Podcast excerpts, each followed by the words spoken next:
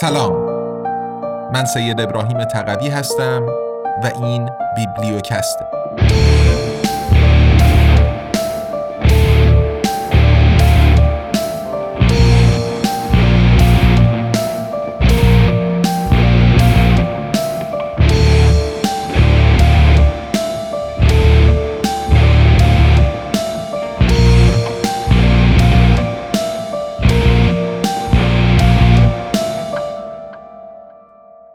امپراتوری USA قدرت جهانی بیوجدان. نوشته دانیل گنزر برگردان و صدای سید ابراهیم تقوی.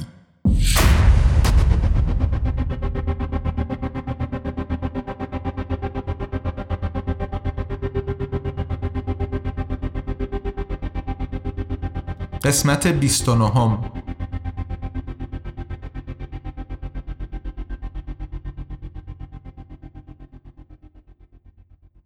فصل چهاردهم امپراتوری دیجیتال اینترنت در 1994 جهان را دگرگون می کند. در سال 2013 در برلین صدر اعظم آنگلا مرکل در یک کنفرانس مطبوعاتی مشترک با رئیس جمهور ایالات متحده اوباما گفت اینترنت برای همه ما قلمروی ناشناخته است. این سخن واکنشی بود به انتقادها از برنامه پایش NSA موسوم به پریزم که در قالب آن فیسبوک و گوگل داده های خود را با NSA به اشتراک میگذاشتند. مشاهده مرکل به کل اشتباه نبود چرا که به واقع هم تاریخ اینترنت برای مورخانی چون من بسیار کوتاه است. ما هنوز نمی‌دانیم که سفر ما در قرن 21 به کجا خواهد کشید. اینترنت می تواند از سوی نظامیان برای پایش تمام و کمال همه شهروندان استفاده شود. این سویه تاریک یک چشمانداز. یا آنکه ممکن است سویه روشن چشمانداز محقق و اینترنت از سوی جنبش صلح استفاده شود تا درباره دروغهای جنگی اطلاعات به اشتراک بگذارند. اعتراضات مسالمت آمیز ترتیب دهند و تحولی در آگاهی ها ایجاد کنند. کاری که من به آن احتمام دارم. من هم یک حساب فیسبوک و توییتر و همچنین کانال یوتیوب خودم را دارم و از اینترنت برای تقویت جنبش صلح استفاده می کنم. دانشجو بودم که برای نخستین بار با این فناوری جدید برخورد کردم. سال 1996 بود. من جوانی 24 ساله بودم. در رشته تاریخ تحصیل می کردم و برای مدت یک سال در دانشگاه آمستردام بودم. دختر دانشجوی زیبایی اهل قبرس که در همان خوابگاهی زندگی می کرد که من از من پرسید دانیل تو هم میای اینترنت؟ پاسخ دادم چی هست؟ هیچ خبر نداشتم که از چه صحبت می کرد. توضیح او در پاسخ به من من هم نمی‌دانم ولی فکر می کنم جالب باشد. امروز یک اتاق اینترنت جدید باز شده. توجه هم را جلب کرد و این گونه شد که با هم به این اتاق رفتیم جایی که نزدیک به صد رایانه قرار داشت. همگی متصل به اینترنت. بسیاری دختران و پسران دانشجو در این روز برای نخستین بار در زندگیشان در اینترنت گشت و گذار می کردند. هیجان انگیز بود. بلافاصله همهمان یک نشانی ایمیل ساختیم چون مجانی بود. آن زمان به NSA دولت نظارتگر یا پرونده های دیجیتال ما نمی اندیشیدیم. فقط خوش می گذراندیم. انسان ها عاشق تبادل اطلاعات هستند و اینترنت این کار را بسیار ساده تر می کند. اینترنت در ایالات متحده اختراع شد. تحت نام آرپانت در 1968 به سفارش نیروی هوایی ایالات متحده شبکه ای از رایانه ها ساخته شد تا آن دانشگاه های آمریکایی را که برای پنتاگون پژوهش می کردند به یکدیگر متصل سازد. آن وقتها آتش جنگ ویتنام شعلهور بود و به گزارش یاشالوین خبرنگار دانشجویان هاروارد و مؤسسه فنی ماساچوست MIT علیه آرپانت دست به اعتراض زدند. آنها به واسطه یک استاد MIT با خبر شده بودند که ادارات دولتی از این شبکه برای آن نیز استفاده می کردند که تا حد ممکن اطلاعات درباره دانشجویان فعال سیاسی و مخالفان جنگ گرد آورند. ولی این اعتراضات زود هنگام نتوانستند توسعه اینترنت را متوقف کنند. در سال 1990 در مرکز تحقیقات هسته‌ای اروپایی سرن در سوئیس نخستین صفحه اینترنتی info.cern.ch که به دست متخصص بریتانیایی انفرماتیک تیم برنرز لی مخترع تار جهانگستر ورد واید وب برنامه ریزی شده بود برخط شد. ولی کمتر کسی به آن توجه کرد. تازه در 1994 دو سال پیش از آن که من در آمستردام برای نخستین بار در زندگیم از اینترنت استفاده کنم بود که در ایالات متحده مرورگر وب Netscape Navigator به بازار آمد که اندک زمانی بعد جای خود را به Internet Explorer مایکروسافت داد. با Netscape Navigator گشت و گذار در اینترنت ساده و نخستین بار برای میلیون ها انسان جذاب شد. از این رو خطا نیست که سال 1994 را به عنوان سال آغاز اینترنت ثبت کنیم. بومیان دیجیتال امروزه به انسانهای متولد 1980 یا پس از آن می‌گویند که در جهانی دیجیتال بزرگ شده اند. هر دو فرزند من به این گروه تعلق دارند. آنها تنها جهانی را می‌شناسند که در آن اینترنت، گوشی های هوشمند، گوگل و یوتیوب همواره وجود داشتند. انسانهایی که پیش از 1980 به دنیا آمده اند، از جمله خود من، مهاجران دیجیتال هستند زیرا هنوز دورانی را به خاطر می آورند که در آن اینترنت وجود نداشت. نسل مهاجران دیجیتالی چون من روزی منقرض خواهد شد.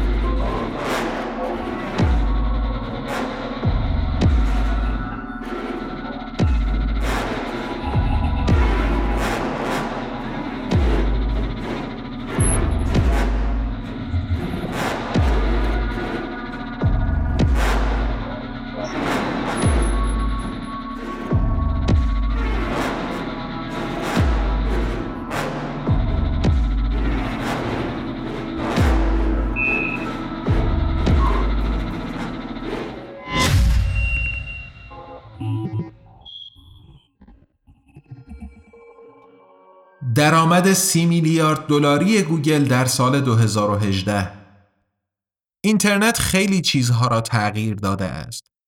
بعضی ها را به سمت بهتر، بعضی ها را به سمت بدتر.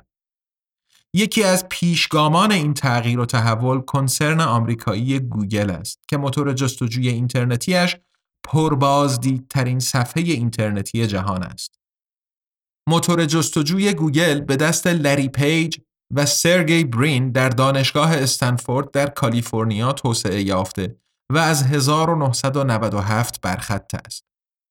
تأثیر گوگل چنان عظیم است که در فضای آلمانی زبان فعل جدید گوگل به وجود آمده با معنی درباره چیزی تحقیق کردن در منبعی دنبال چیزی گشتن موتور جستجو معمولا در هر صفحه ده نتیجه نمایش می دهد.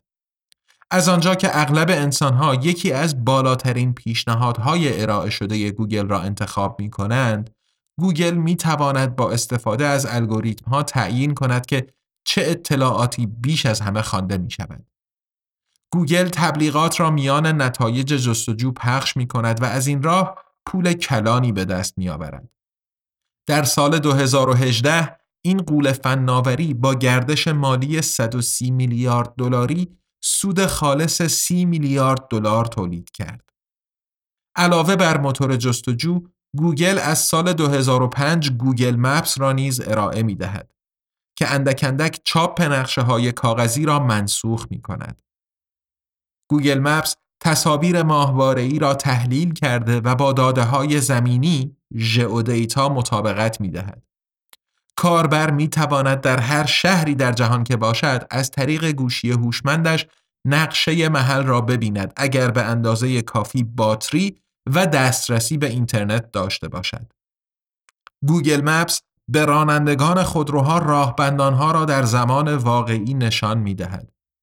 با پایش تمام گوشی های هوشمند دارای سیستم عامل اندروید از آنجا که بسیاری انسانها گوشی های هوشمند خود را در خودرو به همراه دارند اطلاعات راهبندانها بسیار دقیق هستند چون وقتی تجمع گوشی های هوشمند بالا برود تجمع خودروها نیز بالا رفته است. گوگل می تواند تشخیص دهد که از کجا می آییم و به کجا می خواهیم برویم. مدیر عامل گوگل اریک اشمیت در سال 2010 با اعتماد به نفس تمام گفت به آنجا خواهیم رسید که دیگر لازم نخواهد بود چیزی را تایپ کنیم چون ما می‌دانیم که کجا هستید همینطور می‌دانیم که کجا بوده اید کم و بیش می توانیم حدس بزنیم که به چه می اندیشید. گوگل همچنین مالکیت پلتفرم ویدیویی در سال 2005 تأسیس شده یوتیوب را نیز در اختیار دارد.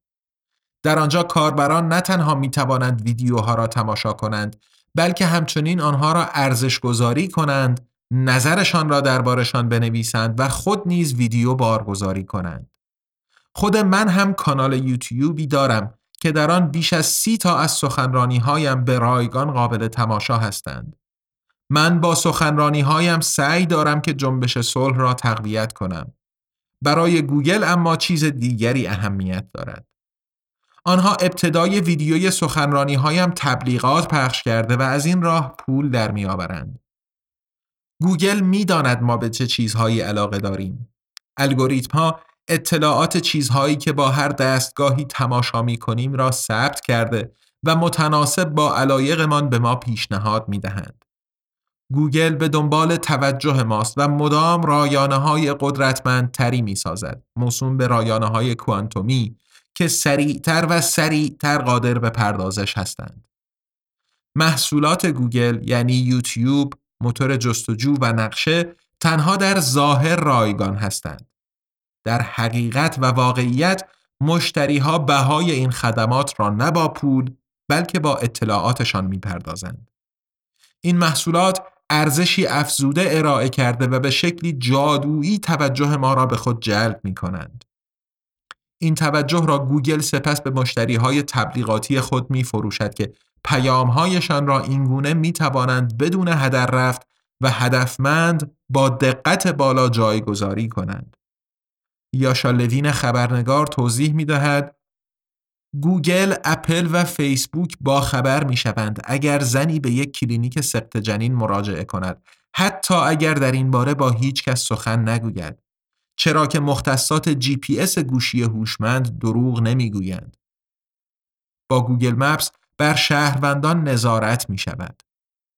ماجراجویی های جنسی و روابط خارج از ازدواج را راحت می توان کشف کرد.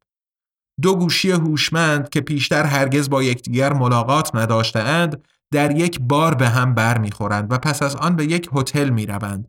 تمام شب را آنجا می مانند و صبح بار دیگر از هم جدا می شوند. لوین تأکید می کند کنسرن های فناوری ما را بسیار دقیق می شناسند.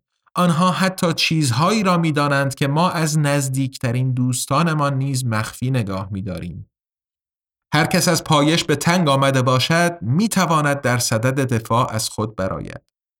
آن وقت گوشی هوشمند تا آنجا که بشود خاموش یا در خانه می ماند.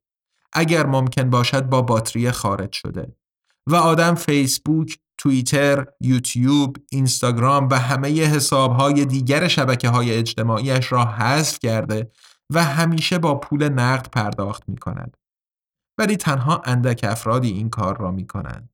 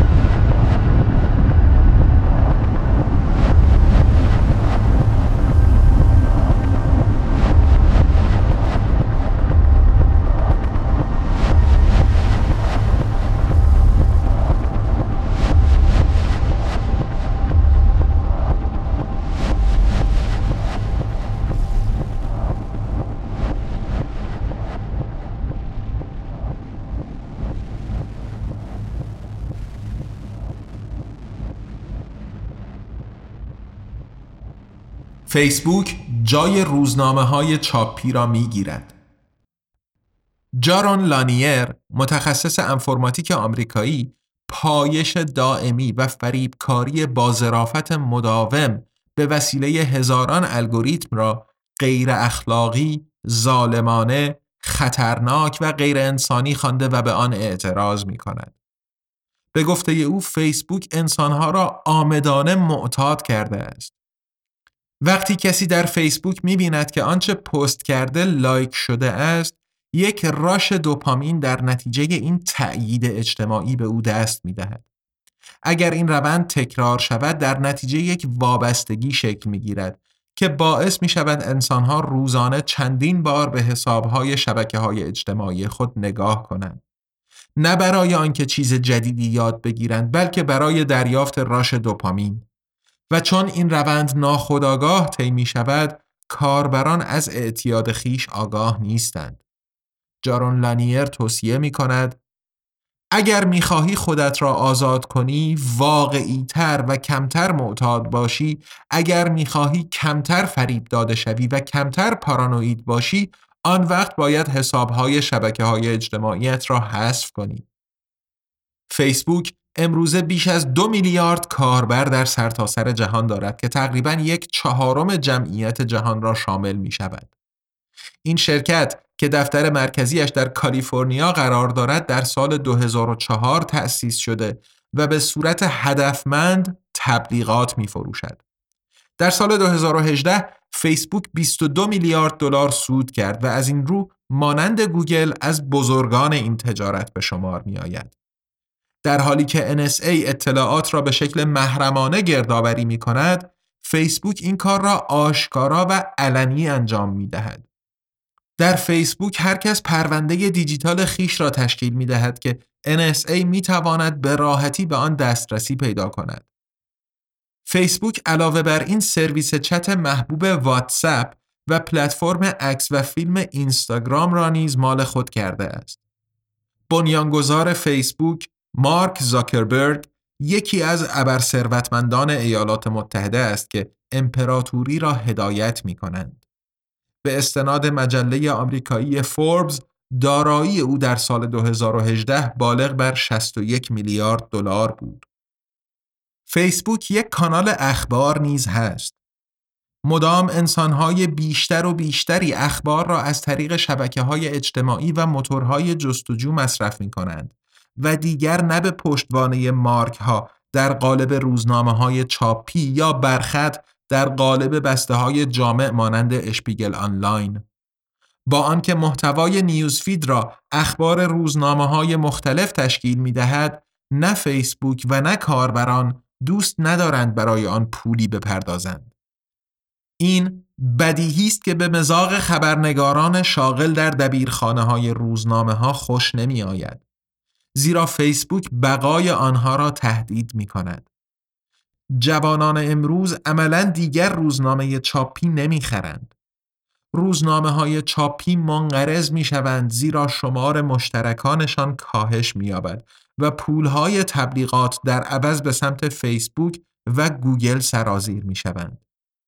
دبیرخانه هیچ روزنامه ای در جهان نمی تواند همپا با توان مالی فیسبوک پیش برود.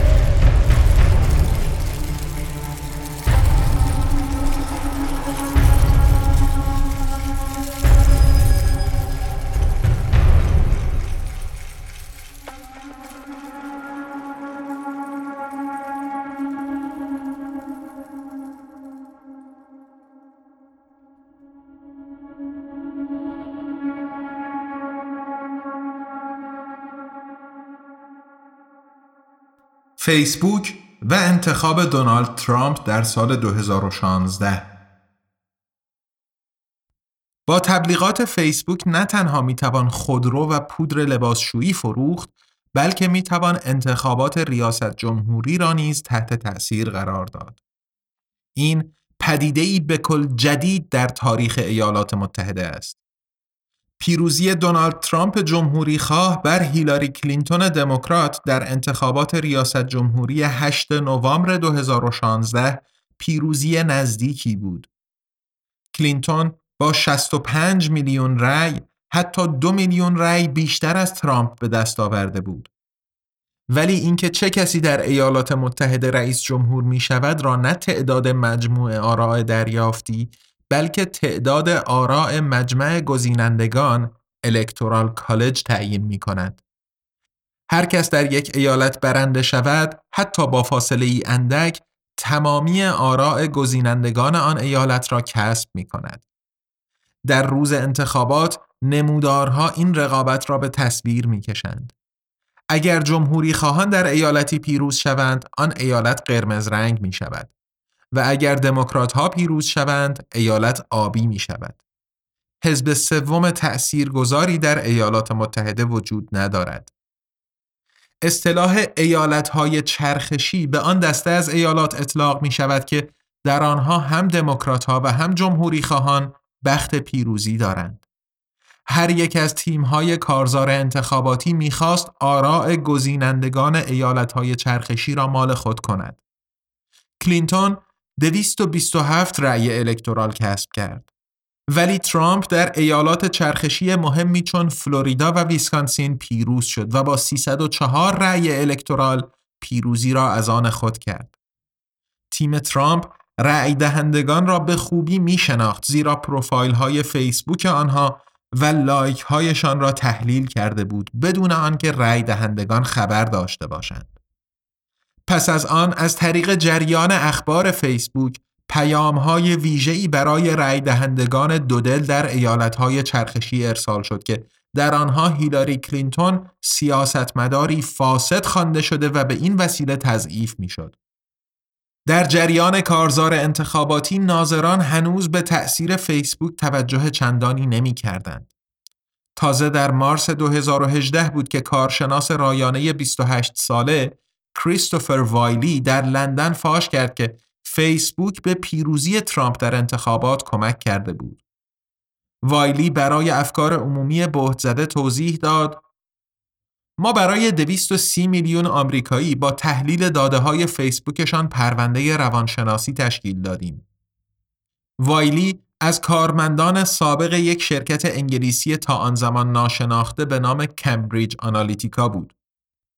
این شرکت داده های کاربران فیسبوک در ایالات متحده را بدون اطلاعشان ارزیابی کرده و برای اهداف سیاسی از آنها سوء استفاده کرده بود. نویتسوق سایتونگ در صفحه نخست خود تیتر زد سرفکندگی فیسبوک بابت سوء استفاده گسترده از داده ها. وایلی اینسایدر در این سوء استفاده از داده ها سهیم بود ولی با سیاست ترامپ مخالف بود. هنگامی که برایش مسجل شد که شرکتش از پیروزی انتخاباتی ترامپ حمایت کرده بود، وایلی دست به افشاگری زد.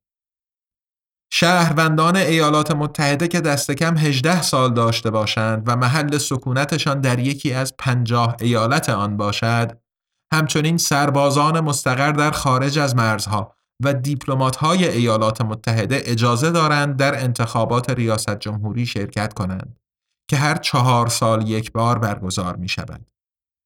این یعنی مجموعاً 230 میلیون نفر برای این افراد بود که کمبریج آنالیتیکا تشکیل پرونده داد. چون این پایش گسترده ای از رأی دهندگان پیشتر هرگز در تاریخ ایالات متحده انجام نشده بود. کمبریج آنالیتیکا به سفارش نامزد ریاست جمهوری دونالد ترامپ و با حمایت میلیاردر آمریکایی رابرت مرسر درباره رأی دهندگان دست به گردآوری اطلاعات زد. از جمله نام، نام خانوادگی، عکس، سن، محل سکونت، درآمد، دین، مالکیت سلاح، تعلق حزبی، دارایی های غیرمنقول ثبت شده، کارت های جایزه، داده های پزشکی، عضویت در گروه ها و اشتراک روزنامه ها. برای کمبریج آنالیتیکا اما داده های فیسبوک از همه جالبتر بودند. چرا این داده ها اینقدر ارزشمند بودند؟ با دکمه پسند کردن با لایک کاربران فیسبوک می توانند بیان کنند که از چه چیزهایی خوششان می آید یا از چه چیزی حمایت می کنند. مایکل کوزینسکی روانشناس از دانشگاه استنفورد در کالیفرنیا بر این باور است که با استفاده از لایک های فیسبوک می توان شخصیت یک فرد را سنجید.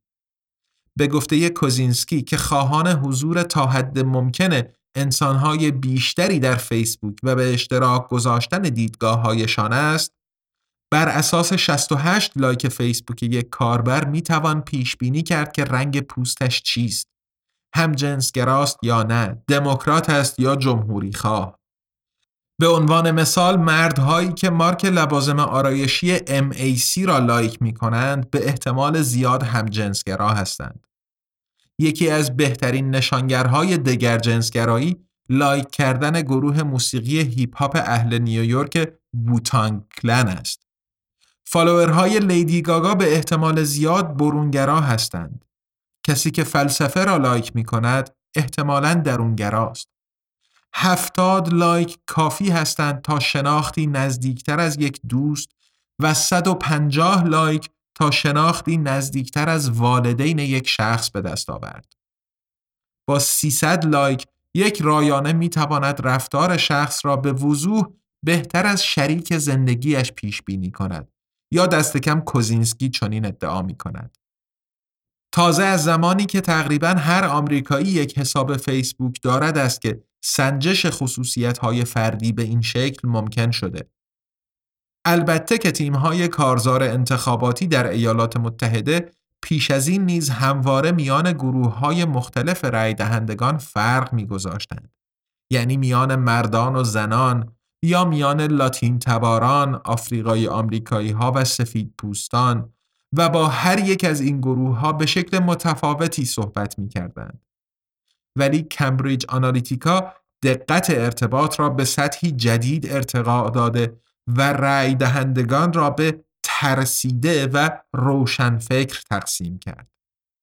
الکساندر نیکس مدیر عامل کمبریج آنالیتیکا در زمان کارزار انتخاباتی در سپتامبر 2016 در نطقی در نیویورک توضیح داد که مفاهیم جمعیت شناختی که در گذشته کارزارهای انتخاباتی بر اساسشان رهبری می شدند فکری مزهک هستند. همه زنها پیام یکسانی دریافت می کنند فقط به این دلیل که جنسیتشان یکی است. یا همه آفریقایی آمریکایی ها بابت نژادشان به گفته نیکس این بیمعنی است.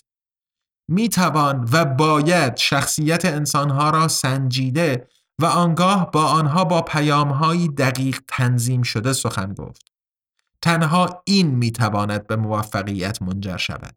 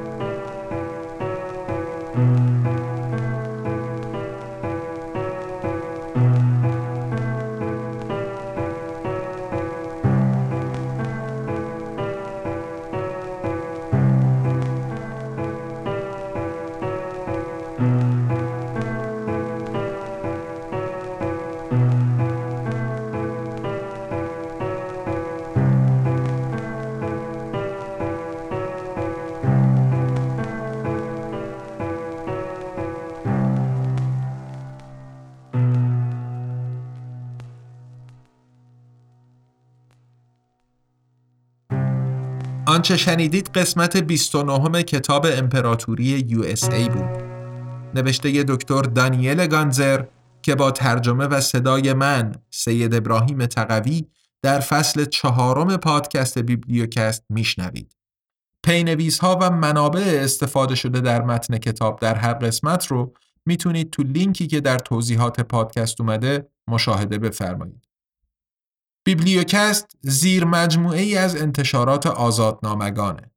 یه انتشارات مستقل تأسیس شده در برلین که کتابهای الکترونیک و صوتی به زبان فارسی رها از سانسور منتشر می‌کنه و از اونجا که بخش اعظم مخاطبش یعنی جامعه فارسی زبان در ایران دسترسی به پلتفرم های بین المللی برای خرید محصولاتش نداره این آثار رو همزمان در قالب پادکست بیبلیوکست به کارگردانی و مزین به موسیقی لرد ارس به رایگان در اختیار عموم قرار میده.